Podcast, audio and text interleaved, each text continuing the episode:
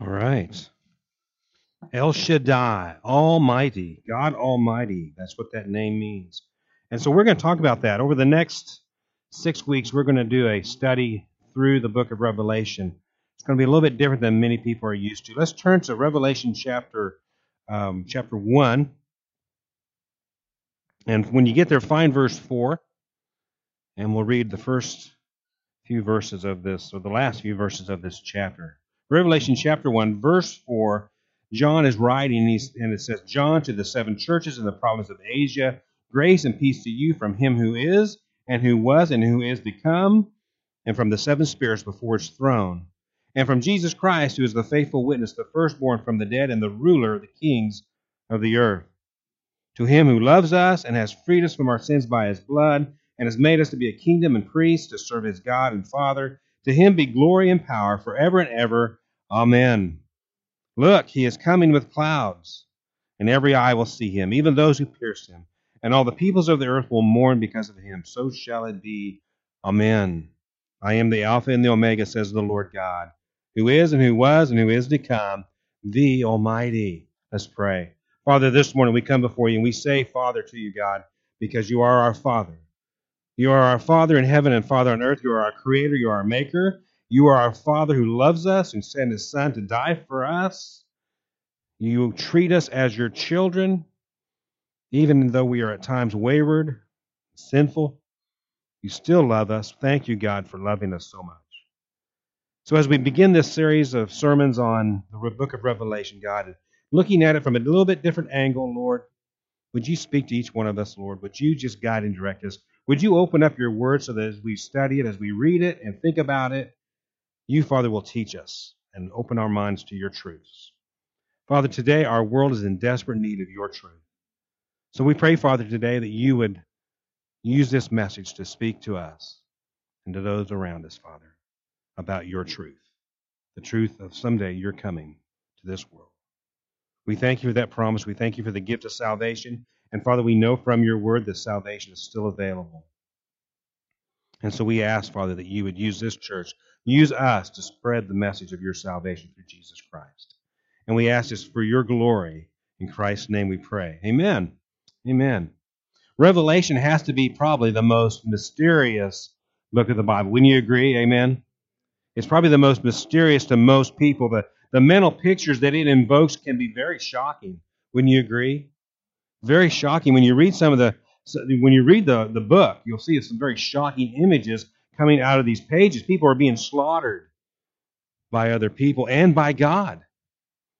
A woman riding a dragon, that seems so mysterious and strange and a little weird. Beasts, seven bowls filled with the wrath of God that are poured out on the earth. Millions of angels, millions and millions of angels are described gathering around God, gathering for God's work. Seven of them are holding trumpets and they blow the trumpets eventually one at a time. Four of them are holding back a wind the wind of God's judgment.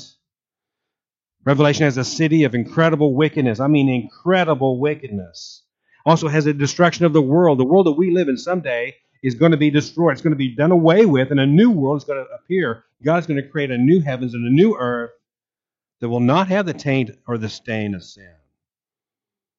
Fire, plagues, hailstones that weigh a hundred pounds, oceans of blood, scrolls of judgment, heaven and hell are all right here in the book of Revelation. It's all right there. It kind of takes your breath away if you think about it and you read through it. There's two basic reactions to the book of Revelation. One is to read it a few times and then just kind of drop it and never read it again. It's too strange, it's kind of scary, and nobody can really, really explain it satisfactorily to everybody. That's one reaction. It's a very normal one.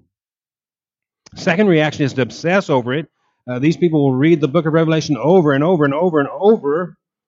They read every book about it that comes out. They listen to every preacher that talks about the Revelation. They, they watch movies about it. They scan the news for signs of its coming. And they're really into the book of Revelation. That's their whole New Testament study. These reactions are understandable. I mean, we're human, we're people. And we want certain things from the scriptures, we want certain things from the Bible. We want God to give us comfort and, and we want God to give us guidance. We don't always understand everything God says.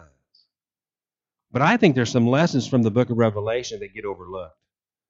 I think these are very important lessons that people don't see because they see the dragon and the woman riding the dragon. They see and they visualize 100 pound hailstones falling out of the sky, and they see these millions of angels gathered around the throne. They get caught up in those pictures and they forget or they miss so many other great story, uh, great lessons. So, the next six weeks, we're going to look at the book of Revelation from a little bit different angle. We're going to rediscover some of these overlooked lessons.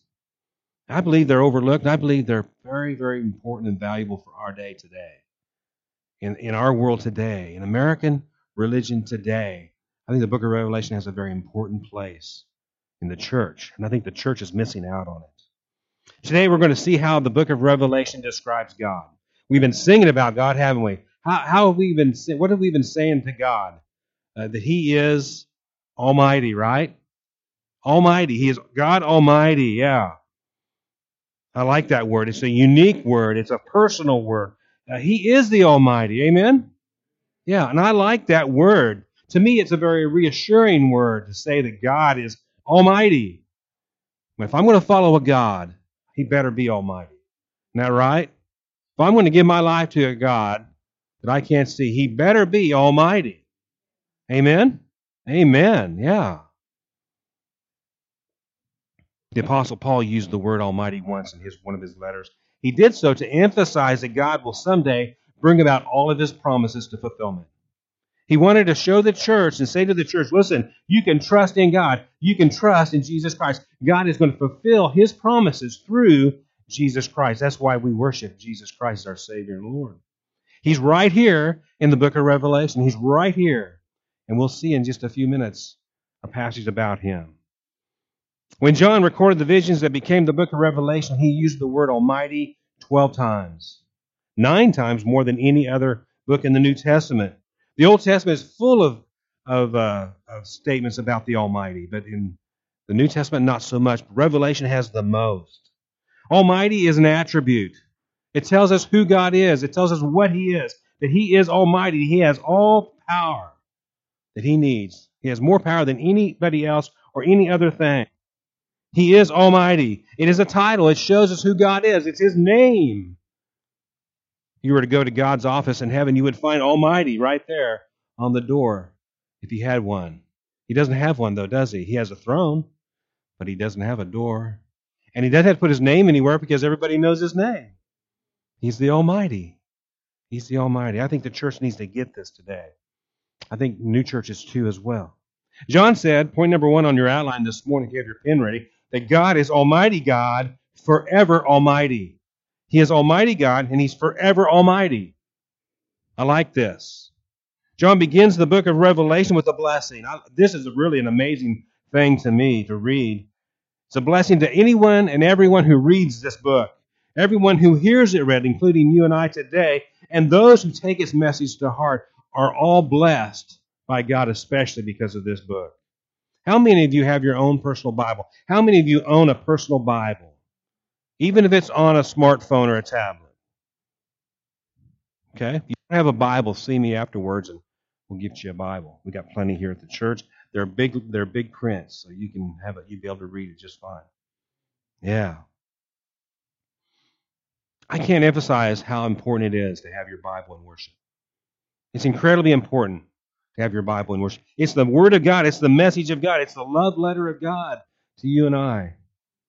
I can't over, I can't overemphasize. I can't really get the, the meaning across of what it means to have your Bible with you in worship. But John does. Listen again to John in Revelation 1, verse 3. Just flip over and look at it. Blessed is the one who reads the words of this prophecy. Now, I'm getting a blessing just for reading this today. Amen.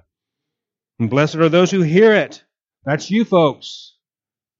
And take to heart what is written in it because the time is near.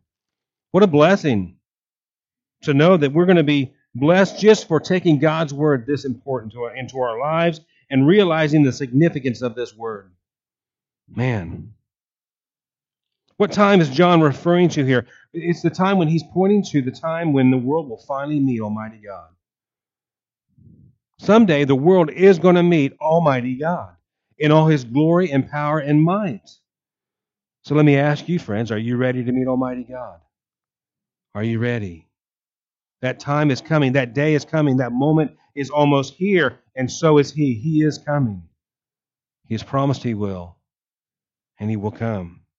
And then John refers to God by saying in verse 4, look at verse 4 Grace and peace to you from Him who is, and who was, and who is to come, and from the seven spirits before His throne. John wanted to emphasize, he really wanted to drive home to us who God is and what God is.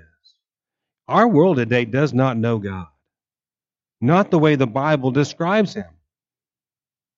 They just see some grandfatherly guy sitting up there on a chair just throwing down things for us to enjoy. That's all the world sees, if they even believe in Him. Sometimes in life, we need to get a renewed, refreshed vision of God. So we have to come back to the Bible because I can't give you that. And if I could give you that, you wouldn't want it. We have to come back to the Scriptures. We have to come back to the Bible and let it teach us. Let it give us a renewed vision, a refreshed vision, a refreshed understanding that God is forever Almighty that there will come a time when this world will no longer have a hold on us or power over us. And by the way, Almighty, this is something our world needs to hear too. We do it as well. Almighty God hates sin. Isn't that true? Amen. He hates wickedness. But guess what? He loves people. That's that, that tension there, that struggle there. He hates our sin, but he loves us. He even loves the most sinful, wicked people of this world. If you could imagine the most worst people in the world today, think about them. God still loves them. The Old Testament book of Jonah shows how a wicked people encountered a God, Almighty God and experienced not his judgment, but his grace. They experienced his love. In Jonah chapter 3, Jonah finally goes to the city of Nineveh. And what does he preach? Oh, God is love, right? No, he says 40 more days and then judgment. 40 more days, and God's going to judge all of you in this city, and He's going to wipe you all out. And what does the king do? He breaks down, he repents, and he tells the city, You need to repent too. And if we all repent, we really mean it, maybe God will forgive us.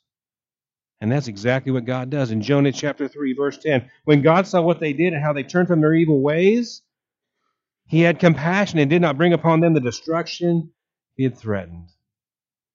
God hates sin, and yet he loves people. Isn't that awesome? And great hope for the world. Friends, are you concerned about America today? Are you concerned about our country, about Lawrence, Kansas, about Kansas, about the Midwest, about America? If you're concerned about America, you, you better turn to God.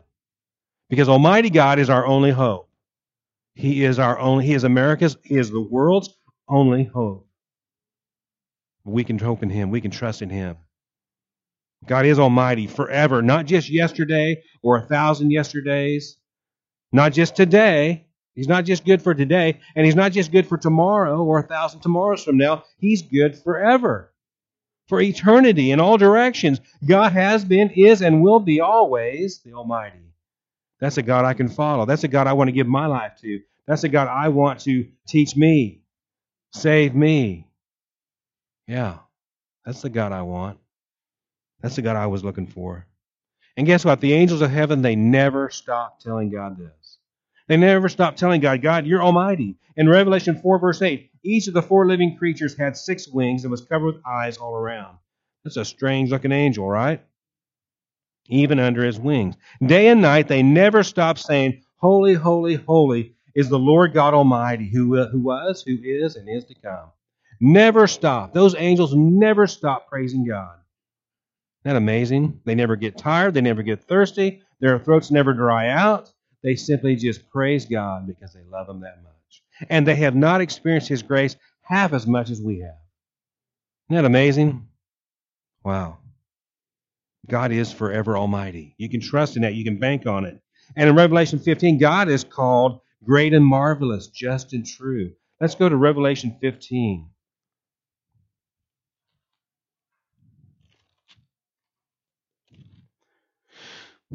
Revelation 15, verse 2.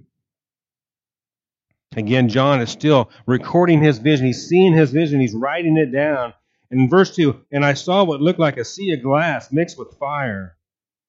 And standing beside the sea, those who had been victorious over the beast and his image and over the number of his name, They, uh, they held harps given them by God and sang the song of Moses, the servant of God, and the song of the Lamb. Great and marvelous are your deeds, Lord God Almighty, they sang. Just and true are your ways, King of the ages. Who will not fear you, O Lord, and bring glory to your name? For you alone are holy. Almighty God, great and marvelous, just and true. Who are these people John is describing in verse 2 standing beside the, sea? Who are they? They're the Christians who are killed because they would not abandon their faith in Christ. They would not give up on, on Jesus Christ as their Savior and Lord. They would not turn away from Him or forsake Him, and they died for their faith in Christ. And they're in heaven, and their number is being added to it, that, that body still today. And they are singing this great song. Beginning with James in the book of Acts, church has always had martyrs, people who died for the faith. And that will be until Jesus comes back, until God comes back. There will always be martyrs, people who will give themselves, give their all for the faith in Christ. See, friends, Christians will suffer, but Christians, Christians will not abandon their faith in Christ because Christians don't do that. We, we follow through, we persevere, we take it. And in spite of all, all that suffering, in spite of all that persecution, these Christians will sing about God, Almighty God, because they know who He is. They know that they know. We believe, but they know that He is great and marvelous, just and true. They've experienced it. That's how they know that truth. We believe that. We have faith in that, right? We haven't seen it proven yet, quite yet, not in our personal lives. These martyrs do. They know in ways that you and I don't. John in verses 2 and 3 says this They held harps given them by God and sang the song of Moses, the servant of God, and the song of the Lamb. Great and marvelous are your deeds, O Lord God Almighty. Just and true are your ways, King of the ages. That's the song that they're singing. What a vision of God's saints acknowledging his greatness. Wouldn't you love to see that? Wouldn't you love to see that? Amen. Someday we will. Someday we're going to join in with those folks and sing that song or songs like that. But what a vision of, of, of God's saints acknowledging Him and the marvelous things that He does. Let me ask you, doesn't God deserve to be praised? Amen. He does. He is the Almighty. He is great. He is marvelous. He is just and true. He does not lie. He does not cheat. He will right every wrong when he comes back to this world in his glory. He will set all things right. He will set the balance back on zero again. Singing has always helped people get through hard times. Just look at the history of America and, and, and the Negro slaves and the spiritual songs they came up with to comfort them because of their slavery. They had nothing but heaven to look forward to. And their songs, that's what they sing about. During the Depression, people sang gospel songs trying to build their hope and faith in God in the midst of some of the worst times. During the wars, during the wars, think, think about the Civil War and the songs that came out of that. I think we need to praise God more, don't you? I think we need to praise God for who He is more. I think we need to thank God and praise Him for being great and marvelous, just and true. The saints in heaven are doing it right now. So the saints on earth should be doing it as well. And just think of it this way that when we sing in worship, or when we sing in our car, or when we sing at home, or wherever we're at, we're singing to God, we're joining the saints of heaven in that moment, praising God. That's worship. And we should be doing that too. We should be doing more of this. God is great. He is marvelous. He is just. He is true. And number three, He is Almighty King. He is the Almighty King. Go with me to Revelation 19 now, chapter 19. And I love this passage because this is this is a great passage right here. Revelation 19 verse 11. John says, I saw heaven standing open. Wouldn't you love to see heaven standing open? To look up into the sky and see heaven bust open. That would be awesome. And there before me, he said, was a white horse whose rider is called Faithful and True. With justice he judges and makes war. His eyes are like blazing fire, and on his head are many crowns. He has a name written on him that no one knows but he himself. He is dressed in a robe dipped in blood, and his name is the Word of God. The armies of heaven were following him, riding on white horses, and dressed in fine linen, white and clean. Out of his mouth comes a sharp sword with which to strike down the nations. He will rule them with an iron scepter. He treads the winepress of the fury of the wrath of God Almighty.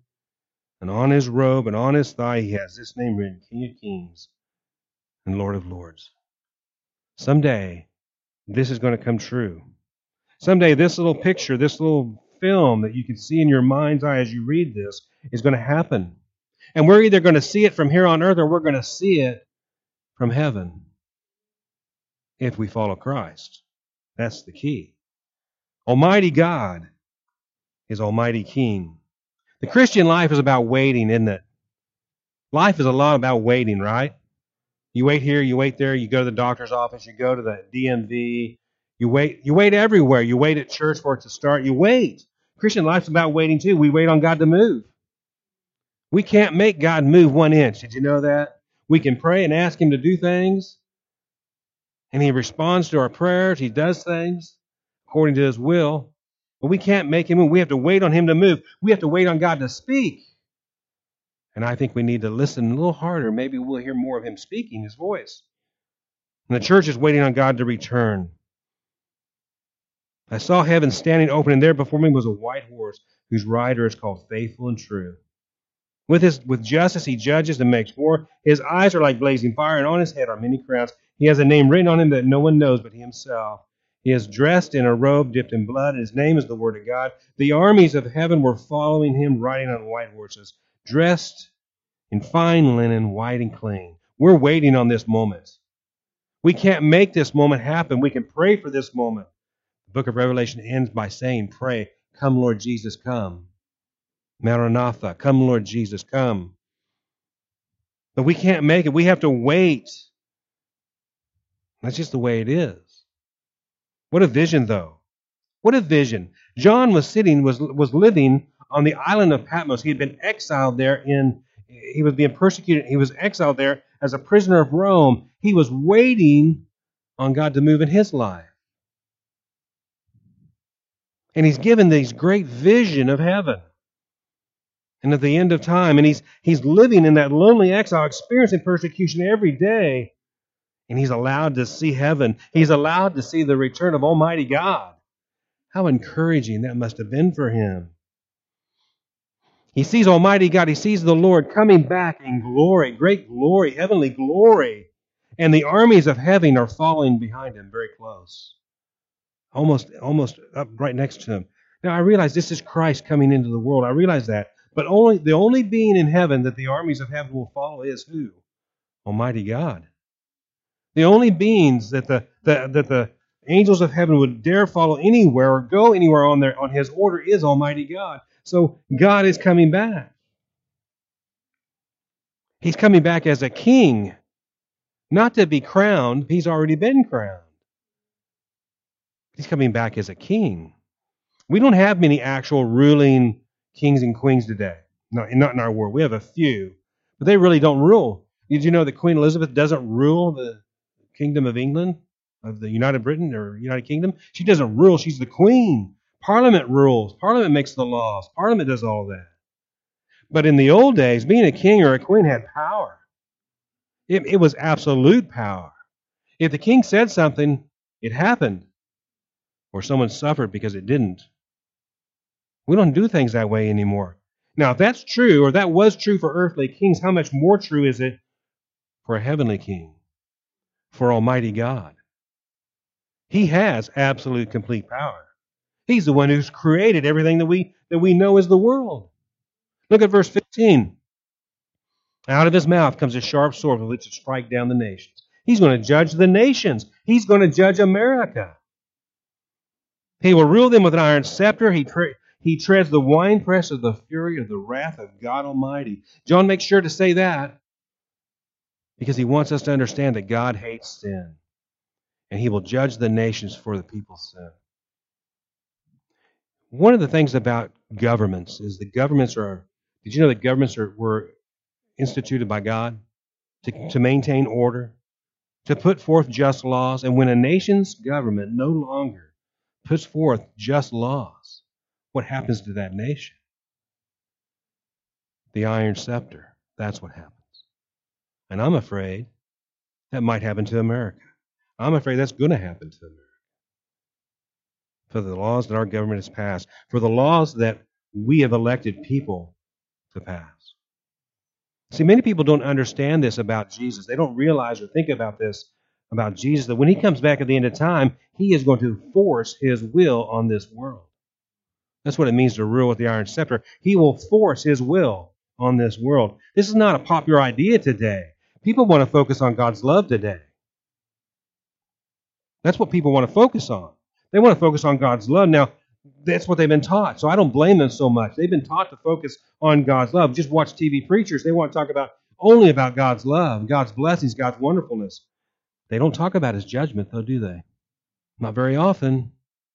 Not very many. But we can't ignore God's judgment. Now, we have to tell people God loves them because he does love them. But we also have to, to warn them about God's judgments. That his judgment on sin is coming, and he judges people for their sins. And that when he returns as Almighty Judge, as Almighty God, he will judge them. I like what Psalm 24, verse 10 asks a great question. And the question it asks is this Who is he, this King of glory? That's a great question, isn't it? I think our world is asking that question today. Who is he, this King of glory? And it answers that the Lord Almighty, he is the King of glory. Amen. Yeah. The world wants to know who is this King? And we have to tell him it's God Almighty. That's who he is. That's who's going to come and he's going to rule this world. Now go with me to Revelation 21 real quick. Revelation 21, verse 3. John has just seen the new heavens, the new earth. And in verse 3, he says, I heard a loud voice from the throne saying, Now the dwelling of God is with men, and he will live with them. They will be his people, and God himself will be with them and be their God. He will wipe away every tear from their eyes. There'll be no more death, or mourning, or crying, or pain, for the old order of things has passed away. He who was seated on the throne said, I am making everything new.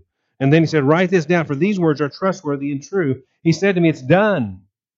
I'm the Alpha and the Omega, the beginning and the end. To him who is thirsty, I will give to drink without cost from the spring of water of life.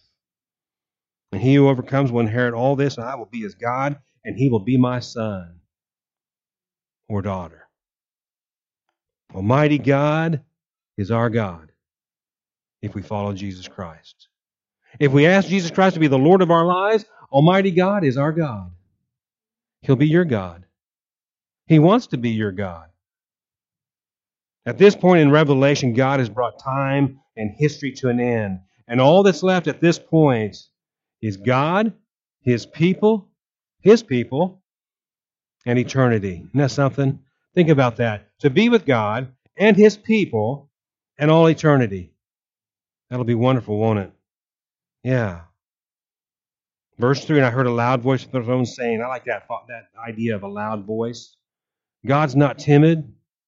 He's speaking with authority. Fathers, right? Dads? Remember raising kids and you would speak with authority at times when your kids were acting out? Maybe mothers had to do that too once in a while.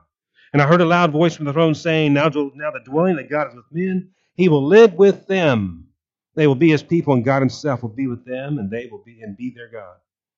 I like Adrian Rogers a lot. He said something about relationships one time. Has any of you ever had a problem with relationships? You know, somebody struggled to get along with some. No, Bill. Bill is just this wonderful guy. Nobody ever got disagreed with Bill, and yeah, that's right. and he says this really great. It's a great saying. He says, to dwell there above with those that we love, oh, that will be glory. But to live here below with those that we know, well, that's a different story. Isn't that true? Life is full of relationships that, that, for the most part, go fairly well, but every now and then something kind of gets kicked over and we get into this ruckus. And sometimes it's people we just meet and we just instantly have this problem. We can't get along. That's the way life is. I think we need to remind ourselves, I think Christians need to remember that someday we're going to live with God. And it's going to be glorious. Because He's glorious. And He'll be our God, and we'll be with Him forever.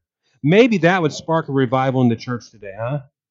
That if we stop to think about the fact that someday we're going to live in the holy presence of God with millions of other people and we're never ever going to have a disagreement or an argument. Isn't that amazing? Gosh, Anna, you have hope, don't you? Yeah, Anna has hope for me. We should also stop and contemplate what 4 says. Verse 4 it says, He will wipe away every tear from their eyes. You had to cry this year, any? Lose anybody? Friend, a family member? There'll be no more death or mourning, crying, or pain, for the old order things has passed away. God speaks in past tense because He doesn't live in time the way that you and I do. Isn't that amazing? It's all passed away to Him, it's done. But to you and I, we're still waiting for this all to take place. And then God spoke again. I love this in verse 5. He was seated, seated on the throne said, I am making everything new. And they said, Write this down. John, write this down. Gary, listen to this. For these words are trustworthy and true. And we're reminded again that God, Almighty God, is, is true. He is just. That what He has promised us, we will someday have. I love that. I love that I get reminders from God that someday what He promises to give, what He's promised to give me, if I stay faithful to Him, if I follow His Son, follow Him, He'll give it to me. He's promised that. And then again in verse 6 to 7, again, the, the offer of eternal life is given. Look at that. Verse 6 It is done. I'm the Alpha and the Omega, the beginning and the end. To him who is thirsty, I will give to drink without cost from the spring of water of life. He who overcomes will inherit all this, and I'll be his God, and he'll be my son. The offer of eternal life, living water. That's what he's talking about there. It's offered again here at the end of the book of Revelation. Here at the end of the Bible, God says, Look, living water is offered to you, eternal life. It's yours if you'll take it. Again, we, I'm reminded of, of Jesus meeting that woman at the well, where he offers her living water. She draws him actual water, he gives her living water.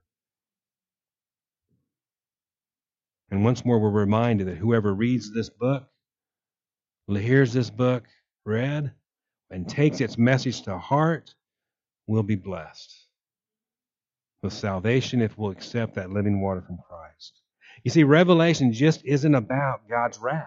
It is about God's love. There's a balance here. But His love must be accepted, and we must accept it His way through Jesus Christ. That's the only way it can happen.